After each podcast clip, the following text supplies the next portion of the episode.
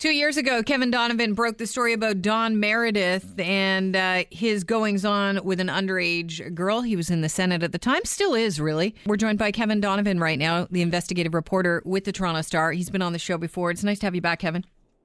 Thanks for having me on, Kelly. Hey, do you think that Don Meredith got a whiff that the Senate was going to follow the recommendation of the Ethics Committee and expel him? Is that why he chose to announce his resignation? Yes, and I expect it was more than a whiff because a lot of the senators were speaking, on television and to papers and radio, and probably also in the corridors of power, as they put it, saying that they were going to turf him. And my thought is that after we pointed out that he would get his pension, he probably gave some thought to it and realized that if he was actually turfed out, he might lose his pension, although that's unclear. If he resigns, other senators who have resigned keep their pensions. So it may be as simple as that. People have short memories, it seems, unless it's written down and they can refer to it. I'm just wondering how much of this resignation you think is motivated by the desire to actually stay out of Canadian history books as being the first senator expelled. I think that's part of it. I think the other, if you move that and the monetary issue aside, there are these two other reports that we don't know a lot about that are, I think, pretty much completed. One of them deals with sexual harassment allegations by former staff members of his that went back quite a few years, and I think they're pretty, from what I hear, they're fairly sensational.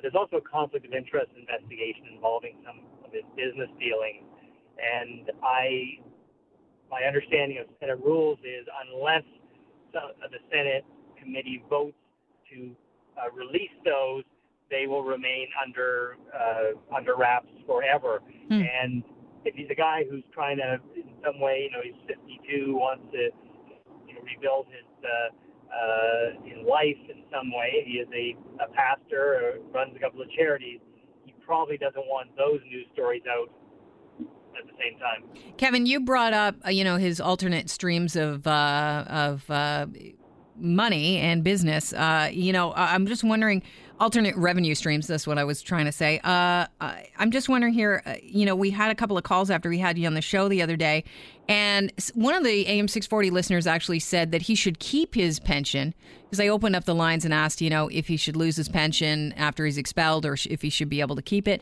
And they said, based on people like you and people talking about what else he does for a living, his other means of making money and letting the public know, then we've really influenced the amount of money that he could make from those revenue streams. So he should keep his pension. What are your thoughts on that?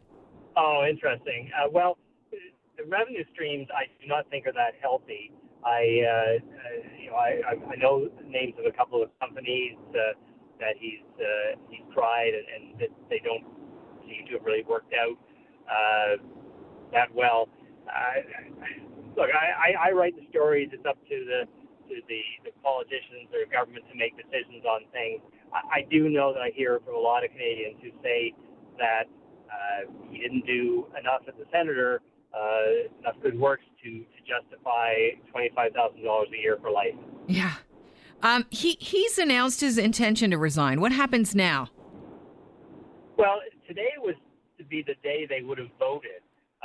He wouldn't be in the Senate chamber today. Senate usually sits Tuesday, Wednesday, and Thursday. So he's gone.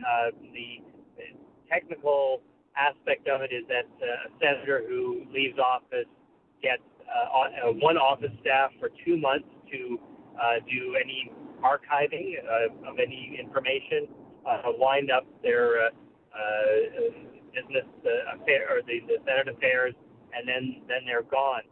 He would probably have a hard time going to the Senate and then expensing those flights because he's pretty much persona non grata right now. Mm-hmm. But I he's not really been much of a public figure in Toronto.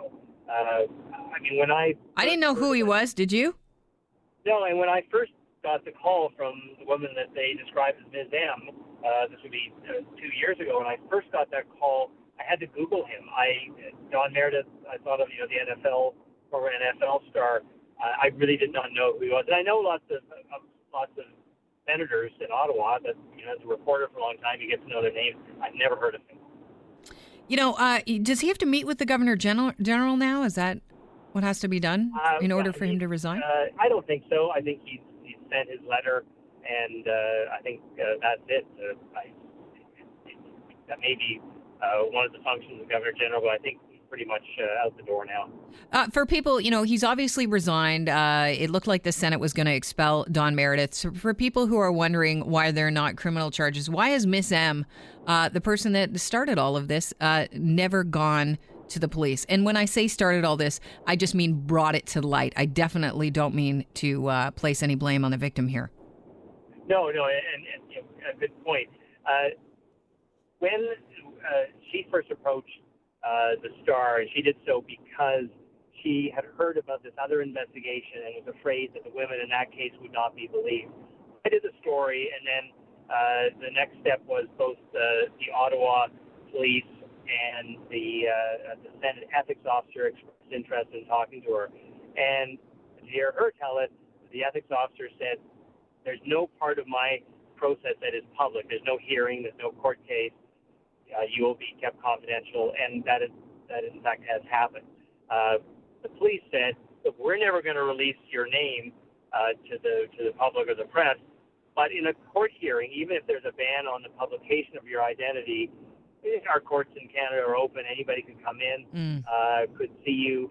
And she has a little concern of in the community that she would be known as the person. Not that she did anything wrong at all, but sure, she just has that fear, that stigma. So she decided that, and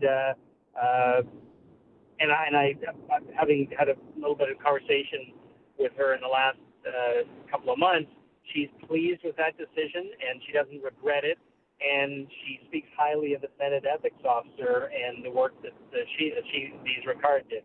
Excellent. Well, listen, Kevin, there's a great piece you wrote today in the Star. If you want to check it out, it's why the teen senator Don Meredith had sex with never went to the cops. You can check it out in the Toronto Star. Kevin, it's always a pleasure to have you on the show. I really appreciate your time.